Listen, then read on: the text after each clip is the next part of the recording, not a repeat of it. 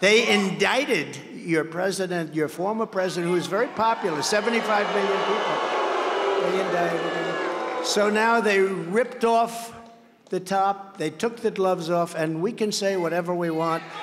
Just to talk about quickly the the soundbite you played of Trump just at the top of the the segment talking about how we can say whatever we want to with this case that's coming up with the special counsel case for J6.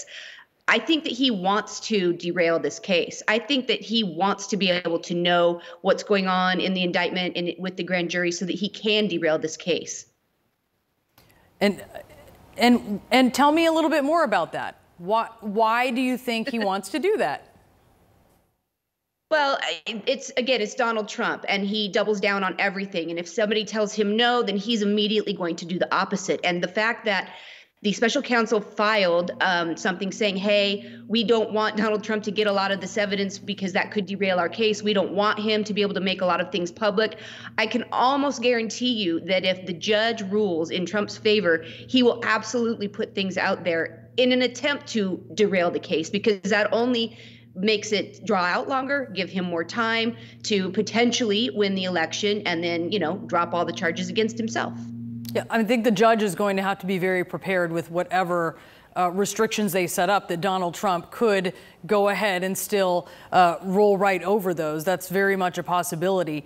Uh, separately, Michael, just turning now to the Fulton County investigation, you have the former lieutenant governor of Georgia, Geoff Duncan, just subpoenaed to testify before the grand jury in the state. What does that say to you about a timeline as we're waiting for another potential indictment there that even Trump's corner thinks is coming? Well, I, think it's probably uh, likely that we'll see an indictment next week.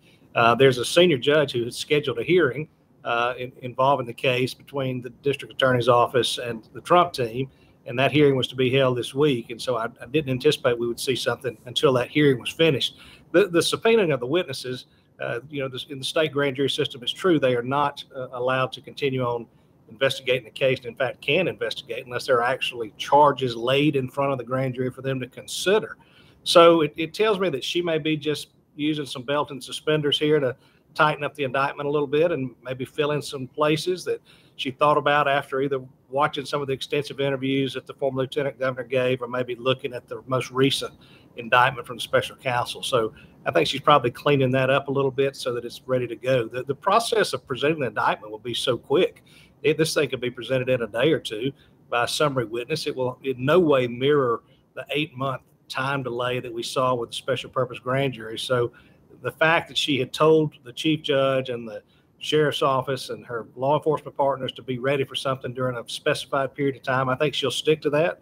I don't yeah. think the Fulton County Courthouse will want to have barriers and barricades up around it for much longer. So I, my guess is you'll probably see an indictment sometime next week. All right, sometime soon here. Stephanie, we, we listened to Chris Christie talking about all of Mark Meadows' texts.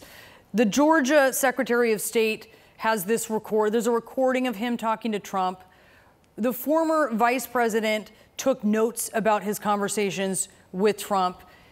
You know, was there a culture, or what does that tell you about what folks were doing in the White House and this need for some of them to document what was happening? Well, I think the phone call with regard to Georgia is fascinating. The taking of the notes, um, you know, with Mark Meadows, with with Vice President Pence. I think that's pretty normal. We would be in meetings all the time. Um, I took notes all the time. A lot of time it was just to be able to keep track of what he said so that when he changed his mind or said he never said that, we could go back and say, no, sir, you did say it. This is what you said. Um, so that part of it I don't think was, you know, intentional or that in the future we would be in this situation. But I do think that the phone call with Georgia is fascinating and it's quite damning as well. Yeah, those uh, sort of, we all know a contemporaneous memo can really get someone in trouble for sure, and we're seeing perhaps just how damning that can be. Stephanie Grisham, Michael Moore, great to have you both. Thank you so much.